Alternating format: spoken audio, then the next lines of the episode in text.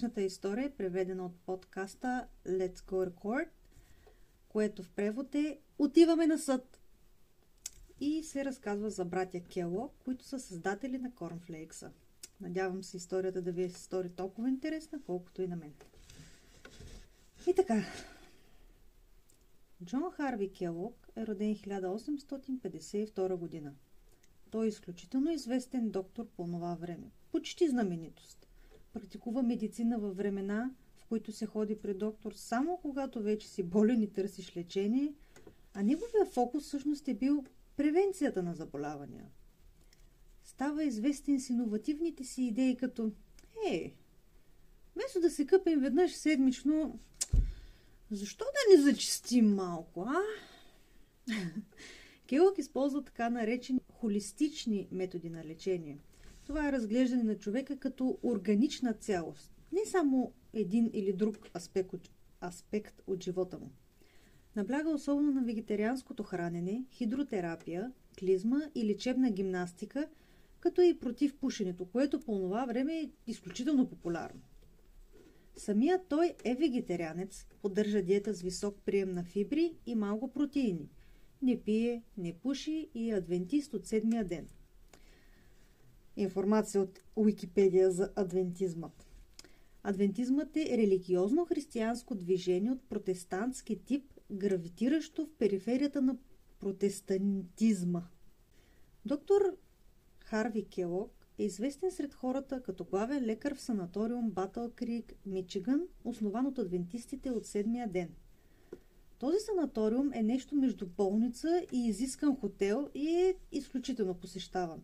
Ходят хора като Амелия Ерхарт, Томас Едисън, Хенри Форд, Елинор Рузвелт. Абе, това е мястото, което да посетиш, ако искаш да бъдеш здрав.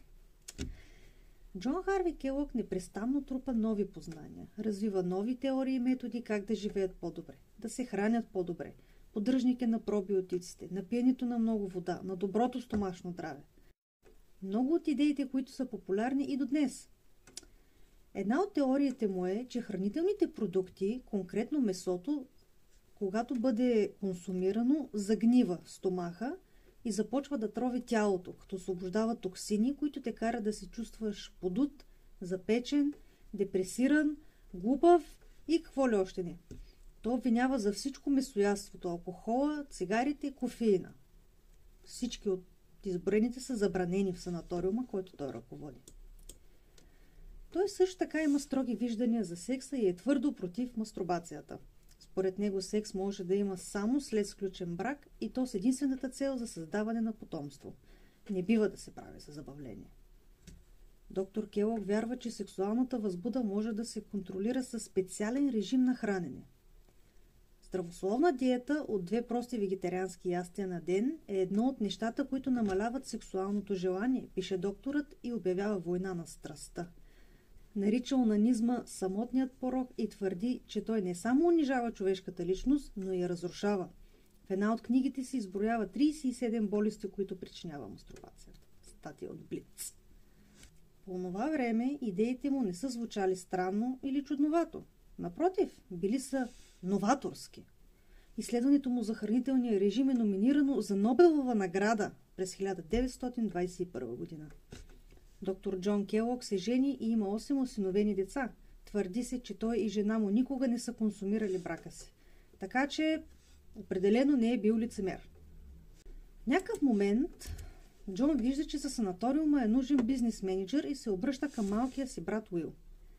Джон решава, че тази работа би била чест за всеки, като всъщност това е неблагодарна работа и никой друг не иска да я върши. Трябва да си прави какво ли не, по всяко време, за почти никакво заплащане. Малко за Уил. Той е 8 години по-малък от Джон. Изпада от училище на 13 години. Много хора мислят, че е просто глупав, както си мисли и той самият. Вярва, че е просто този глупчо, който винаги ще е нещо по-малко от брат си. Интересно е, че е късоглед. Някой смята, че може би не е виждал добре училищната дъска и това е повлияло за неуспеха му в училище. Джо винаги се е държал зле с Уил. Мислил го е за глупав, гледал го от високо, бил го е, но все пак са братя и когато е на 20 години, Уил отива да работи за Джон. някакъв момент заплатата му се вдига до 3 долара на ден, което дори и за тогава е малко. Уил работи по над 80 часа седмично. Често дори по 120 часа. Уил върши какво ли не. Обслужва пациенти, гони избягали лунатици, всичко. Отвъд медицинските дела той върти целия санаториум, който е с множество стаи, камериерки, санитари, масажисти, готвачи и какво ли още не. Уил менажира многоброен персонал, отговаря за публицистиката и маркетинга на санаториума. Освен всичко това, помага за пускането на подпродукти на санаториума. Издателска компания, модна линия и в последствие храни за закуска. Въпреки, че е изключително добър във всички тези задачи, Уил постоянно е подиграван и подкопаван от Джон, който е грандиозен и страхотен за всички, но си изкарва ядовете на малкия си брат. Това не са двама братя, които навлизат заедно в бизнес, а един влиятелен брат, който се възползва от факта, че малкият му брат има отчаяна нужда от работа. Година наред Джон не позволява на Уил да има собствен офис в санаториума. Дори Уил трябва да следва Джон с бележник, за да може да записва всяка една гениална мисъл, която хрумва на доктора. Когато Джон кара колело около санаториума, Уил тича до него. Когато Джон дефекира, а той е почти обсебен от дефекацията, защото добрата дефекация е индикатор за здравето на човек, Уил трябва да отиде, да огледа изпражненията и да води бележки. Има доста истории, които описват взаимоотношенията на братята, но тази е доста показателна. Сега малко повече за вегетарианската диета. Джон има теория, че вълнуващите храни и напитки, месо, пикантни храни, например, водят до сексуална възбуда. И затова най-добрият начин това да не се случва е да се яде безвкусна храна. Така че в санаториума се сервира само безвкусна храна. По това време, 18 век, обичайната закуска е пържени яйца, бекон, може би малко картофи. Всичко това сготвено в мас, най-вероятно, или олио. Абе, доста нездравословно. От друга страна, може да е и увесена каша или просто каша от царевично брашно или нещо подобно. Но за направата дори на тази скучна храна са нужни часове. Трябва да станеш рано, много рано, да накладеш огън, да заври, да се свари, за да може да е по-здравословно, много времеемка задача. Да може и да е по-здравословно, но трудоемко и доста безвкусно. 1894 година братя Келот започват опити да направят зърнена закуска. Това корено би променило храненето, защото така би могло да се яде нещо здравословно, което не би отнело часове наред да се сготви. Би могло да е директно в котия, Сипваш си и ядеш. Чудесна идея. Братята взимат пшенично тесто, сваряват го, пресоват го, но резултата не е добър и те не спират да опитват. Така една вечер Уил, по-малкия брат, съвсем случайно без да иска, оставя тестото отвън цяла вечер, което променя структурата на тестото и на другия ден, когато го разточват, тестото става на люспи, Джон каза, дай да го нароним да стане на едри трохи. Уил каза, а, не, не, не. Мисля, че на хората много ще им харесат люспичките. Решават да пробват. Така ги сервират на пациентите в санаториума. На хората страшно им харесва и искат още. И така се ражда зърнената закуска. В днешно време има зърнени закуски от различни култури. По-известното нарицателно, което съм чувала аз е корнфлейкс. Всичко е корнфлейкс което всъщност е люспички от царевица. Джон патентова люспистата зърнена закуска, което е съвсем типично за него. Аз съм важния, аз ще получа заслугите. Уху, да. Лъ започва да продава зърната закуска на пациенти и понякога на хора с заявка по почтата в капацитета си на менеджер на санаториума. Това реализира скромна печалба, но показвам на Уил, че тази идея все пак е обещаваща. Има доста хора, които харесват храната и това може да промени начина по който американеца вижда закуската. Решава да разработи идеята. Но на Джон това не му допада. Те спорят отново и отново и отново. Джон настоява, че да се прави бизнес това е твърде рисковано. Спекулира си, че освен всичко, Джон не иска Уил да има какъвто и да било личен успех. Не потвърдено, но звучи логично. Уил е разочарован и се чувства в капан. Един цитат от статия за братята Келъг в Основи на економическото образование. Цитата гласи така. Високия риск и липсата на самочувствие ограничават Уил. Той пише в писмо до сина си. За съжаление съм твърде невеж. Конкуренцията в този бизнес е такава, че хората с добро образование са тези, които обикновенно преуспяват. Определено му липсва вяра в себе си. Освен това, той е над 50 и въпреки негодованието към брат си, остава с него. Оставайки и споровете продължават. Един от най-големите им спорове е заради захарта.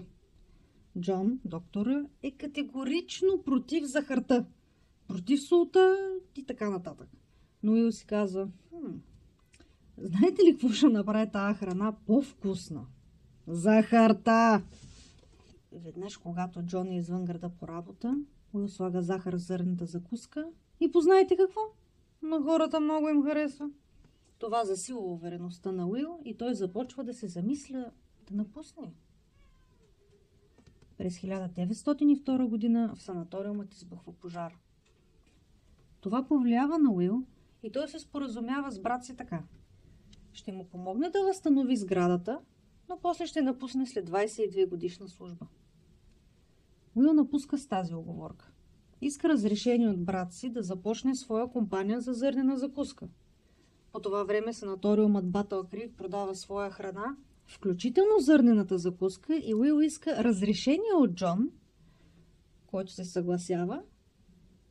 Така Уил откупува правата за зърнената закуска, също така дава на Джон пари и акции в новата си компания. Наистина прави всичко съвсем честно. И така, вече е 1906 година.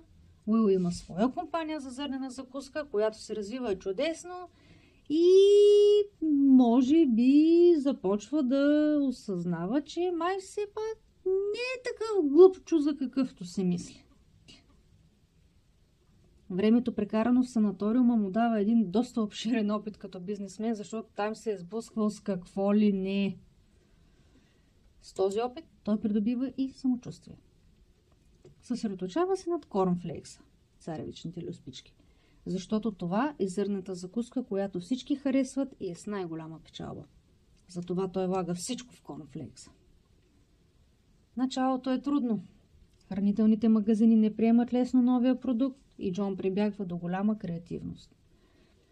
Един от начините му е да изпрати купони за безплатна котия корнфлейкс до свои клиенти – на които пише Отидете до местния си хранителен магазин и поискайте безплатната си котия Kellogg Cornflakes. Така клиентите отиват в магазина, но продавача няма такъв корнфлекс, което създава нуждата магазина да си набави продукт, което си е направо из, из, изкарано от учебник по економика. Друга от тактиките на Уил е да пусне обяви във вестници, на които пише а, Сряда е деня за намигване в Нью Йорк. Целевата група е домакините и идеята е те да отидат до магазина, да намигнат на продавача в предварително определена сряда и така да получат безплатна котия Кело Cornflakes.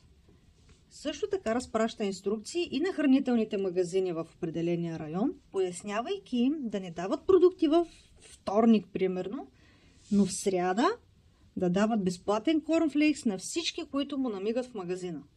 Това дава невероятни резултати. Уил също така слага подписа си на всяка котия, за да докаже автентичността на продукта си, защото вече има куп имитиращи стоки и куп съдебни дела. Течение на времето Уил Келъг забогатява. Зърната закуска в котия превзема Америка. Той става доста прочут, но става смирен. Дава много от парите си за благотворителност – Общо взето е щастлив с постигнатия успех. А Джон щастлив ли е за брат си? М? Как мислите вие? Не, не, не, не, не, не, не, не. Джон супер много завижда. Десетилетия наред той е бил известния Келок и все още е известен, което е дразнищо, защото е изключително по-известен от Уил. Но Джон не може да се справи с самия факт, че Уил постига какъвто и да било успех. Джон обвинява Уил, че използва неговата слава, за да постигне своя такава. Че руши славата на името Келок, която Джон е изградил. Че обикаля и разправя, че той е бил истинския Келок, докато Джон е този, който има право да носи това име. Матърдия. Години наред Джон произвежда свои зърнени хради, но винаги ги продава под името храни санита или санитарни храни. Най-вероятно причината за името е факта, че не е било добре прието доктор да си прави подобна самореклама. Но чак след като Уил пробива в зърнената индустрия, Джон тогава отново започва да продава зърнените си храни. Този път под името Хранителната компания на Келок от Батъл Крик. При положение, че Уил вече е откупил компанията, правата, името и е похарчил куп пари за реклама, за да пробие и да утвърди името на пазара. И точно тогава, разбирате ли, батко му решава, че ще почне да продава закуска и да слага името Келок на продуктите си. Това вбесява Уил, но той се замълчава. През 1908 година Джон казва на Уил, че ще регистрира името Кело като търговска марка, че смята да промени името на компанията си от Храни Санита на Храни Келок. Също така казва, че няма да направи нито едно от тези неща, ако Уил му даде акции на стоеност 500 000 долара от компанията. Всичко това при положение, че Уил вече му е платил за правата и вече му е дал акции в компанията си, още при основаването. Е, гати на Хамлинг. И през цялото това време той е супер неискрен. Ще регистрирам името Келок за търговска марка, защото е пълно с шарлатани. И такива имало, но нека си го кажем. Не това е причината Джон да иска марката за себе си. Но Джон поддържа версията, че не прави нищо съмнително. Казва, че договорът, който са подписали 1906 година, в който Уил купува компанията за зърнена закуска, е за закуска от точно определени зърнени култури, а той не използва точно тия зърни култури в неговата закуска. Така че това не се покрива от договора и той не прави нищо нередно и затова Уил не бива да се ядосва. Няма право да се ядосва. Но Уил казва, аз купих правата за зърната закуска. Ти правиш зърнена закуска. Кой използва чия име тук за слава? Така, това не са точни цитати, както вероятно вече се сещате, но общо взето така изглежда спора между тях. Джон казва и между другото, махни името си от зърните си закуски. Хората те бъркат с мен. Тук вече Уил избухва. Праща писмо на Джон, в което пише така. За 22 години и половина загубих изцяло индивидуалността си в теб. Опитах се да видя нещата с твоите очи и да не върша нещата, както ти би ги направил. Ако не беше факта, че съм под договорни задължения към акционерите на компанията за препечен корнфлекс, искам да те уверя, че в сегашното си психическо състояние бих продал своя дял в Батъл Крик и бих пробвал друг климат. Изглежда, че му е омръзнало, че му е тежко, че му е писнало. Толкова му е дотегнало, че си е мислил да се оттегля. И така междувременно Уил се опитва да отблъсне атаките на брат си, но Джон продължава да продава зърните си закуски, твърдейки, че подписа на Уил на стоките му бърка клиентите и руши репутацията на Джон. На Джон, доктор Джон, доктор Джон. Което са чисти глупости. В някакъв момент Уил отива в дома на Джон и се опитва да оправя нещата с добро. Каза му, дай да ни правим всичко това. Няма нужда от цялата тази юридическа битка, няма нужда нещата да стават грозни. Тия дела ще навредат и на двама ни. Братя сме, дай да се разберем. Уил предлага още повече пари и акции в компанията, само за да прекратят тези спорове. И Джон се съгласява. Но като става време да подпишат документите, оп, Джон се отменя от оговорката. Това вече е последната капка за Уил. И той решава. Отиваме на съд! Това е повратна точка за Уил, който толкова години е бил омалуважаван и тъпкан от брат си, а сега той е човека, който решава да потърси правата си. И то в съда. Август 1910 година Уил иска съдът да постанови временно запрещение над компанията на Джон, докато текат делата между тях. Съдята отхвърля искането, казвайки, че това може да разори Джон. Трябва да бъдат чути всички факти. Това решение няма да бъде взето набързо. Страната на Уил по делото е, че Джон умишлено обърква клиентите му, че се възползва от всичката му реклама, от утвърдената му марка и се опитва да лансира стоката си като негова. Също така казва, че зърната закуска на Джон не е толкова добра, колкото неговата. Не е вкусна. Няма захар, няма сол, не е хрупкава по същия начин. Той казва така, вижте, хората ще отидат в магазина, ще видят името Келок, ще я купят, ще я опитат и ще си кажат, бе, това е ужасно. Никога повече няма да си го купя. Което е добър довод. Джон от своя страна завежда контрадело, как като казва, аз съм истинския Келок. Аз съм този, който е утвърдил това име. Носи в съда огромен списък с знаменити пациенти. Списък с всички важни лекции, които е дал.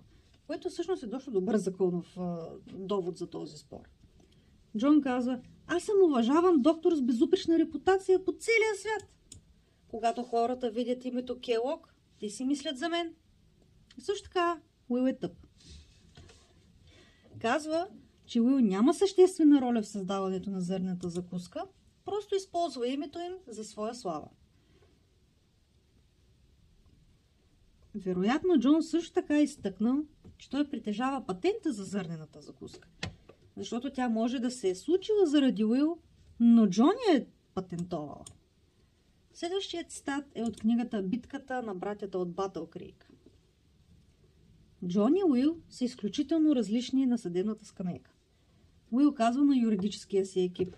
Ако искате да влезете под кожата на Джон и да го накарате да изглежда зле, просто поставете под въпрос доказателствата за статуса и репутацията му. Задайте му въпроси, от които да си проличи, че не сте особено впечатлени от него и той ще изгуби самообладание.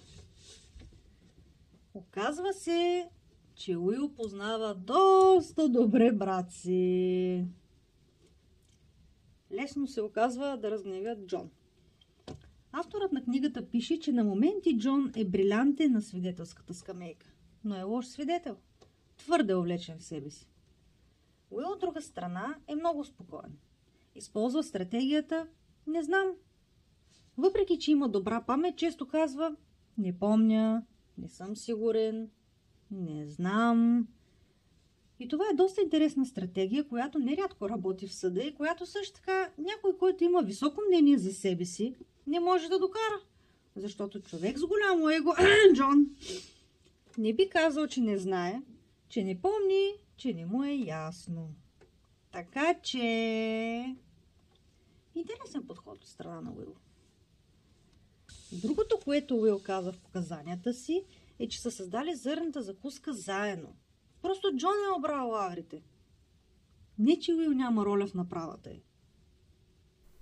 През 1911 двете страни постигат извън съдебно споразумение, в което Уил разрешава на Джон да именува компанията си хранителната компания на Келок, но няма право да го пише на котиите с зърна закуска – също така му разрешава да слага подписа си на котиите, но в съвсем ситен шрифт.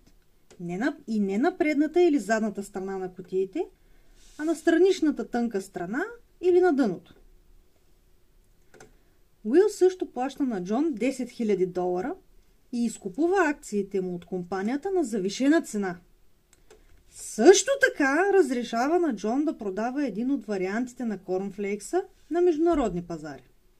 В замяна Джон се съгласява компанията на Уил е, цитирам, единствения собственик на търговската марка Келок на приготвени хранителни продукти. Също така разрешава на Джон да продава един от вариантите на корнфлекса на международните пазари. В замяна Джон се съгласява, че компанията на Уил е, цитирам, единствения собственик на търговската марка Келок на приготвени хранителни продукти.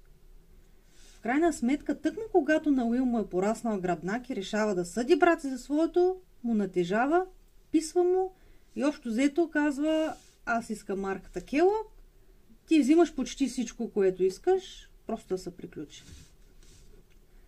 Човек би си помислил, че Джон би бил доволен, но човек би сгрешил. След това споразумение, което е доста изгодно за Джон, Джон прави нова зърнена закуска. Бран флейкс, което са люспички от трици.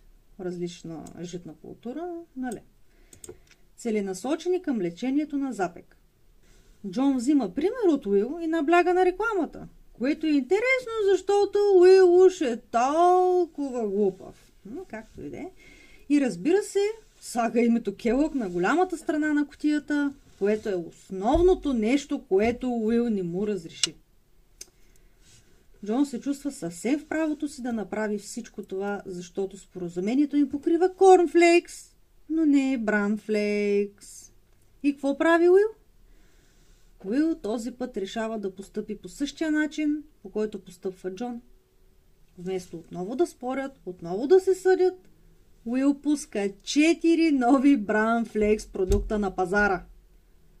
Джон почти напова гащите и изисква ограничителна заповед срещу компанията на Уил. Малко странни термини се изказва тук, но нали, както и да е. Сещате се. Превода е любителски. Делото започва 1917 година. И за изненада на Джон, съдята отсъжда в полза на Уил по всяка отделна точка. Отхвърля всички обвинения на Джон и присъжда на компанията на Уил всички печалби от продажби на зърнени закуски от компанията на Джон, натрупани през последното десетилетие. През цялото последно десетилетие. Съдята казва на Джон да спре да слага името Келок на храните си и че името Келок в контекста на хранителни продукти принадлежи на Уил. С някои малки изключения, това е огромна победа за Уил. И не вярвам, че Джон си е помислил, че може да загуби, което показва колко е арогантен. И така, всичко ли е приключено? Не, разбира се. Джон е бесен. Той иска делото да бъде гледано от кой? От Върховния съд на Мичиган. Точно преди коледа, 1920 година, панел от 8 съдии потвърждава решението на предния съд. В добавка, съдът нарежда на Джон да плати всички разходи по делото на Уил, които вече са доста значителни. Сега Джон трябва да плати купари, но Уил се показва като добър човек. За пореден път и казва на Джон, не се коси, не е нужно да ми изплащаш пишалбите от продажбата на зърни закуски за последното десетилетие, както отсъди съдята. Квит сме. Пък и всъщност Джон няма куп пари. Той не е добър бизнесмен. Добър лекар е и е известен, но няма подобни суми. Та Уил прави тази добра постъпка за брат си. И какво прави Джон? Джон побеснява дори само при жеста. Веднага пише чек за пълната сума и го връчва на Уил. Казва, че ще си плати всичко, за да няма причина Уил да му досажда в бъдеще. И това е стат. Написал му е чека и му е казал ето, взимай го, за да нямаш причина да ми досаждаш повече в бъдеще.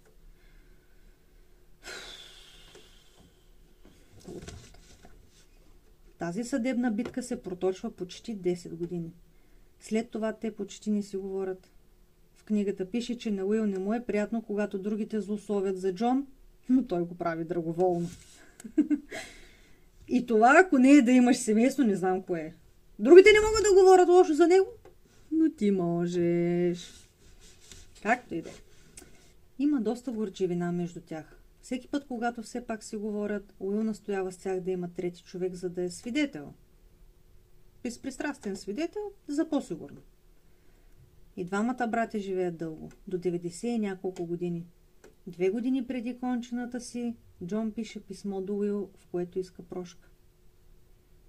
Възхвалява талантите на Уил, преценката му, изказва съжаление за случилото се и иска да изгладят нещата. Да се поправи. Тъжната част Секретарката на Джон така и не изпраща писмото. На нея ни и допада. Тя смята, че е засрамващо, слабохарактерно и под нивото на Джон. Съответно тя го набутва на дъното на някакво чекмедже и го оставя там. Джон умира няколко години по-късно, мислейки, че Уил е получил писмото, но така и не му е простил. Седем години след написването на писмото, някой все пак го открива и го изпраща на Уил. По това време той вече е сляп и почти на смъртния си одар. Прочитат му писмото. Уил реагира с сълзи и мним стоицизъм, но вероятно е разтресен от дъното на душата си. Авторът на книгата за братята Кело, който ги е изучавал изключително, в изключителна дълбочина, техни писма, техни лични дневници, кореспонденция, изключително задълбал. Авторът на книгата казва, че Уил носи снимка на надгробния камък на Джон в портмонето си. Колкото и да не се харесват, те се обичат. Те са братя и всеки прави другия по-добър. Джон не е щял да постигне такъв успех с санаториума, ако Уил не се е грижа нещата да вървят като по швейцарски часовник. От друга страна, ако Уил не е работил в санаториума при брат си, вероятно е нямал да развие всички умения, които са в основата на успеха му. Те са имали нужда един от друг и взаимно са се допълвали. И това е историята на братя Келок, създателите на Корнфлейкса. Храна създадена, за да потиска сексуалната възбуда. Това е новия факт за днес. И така, който е решил да остане до край, благодаря за слушането. Надявам се да се чуем пак. Имайте прекрасен ден.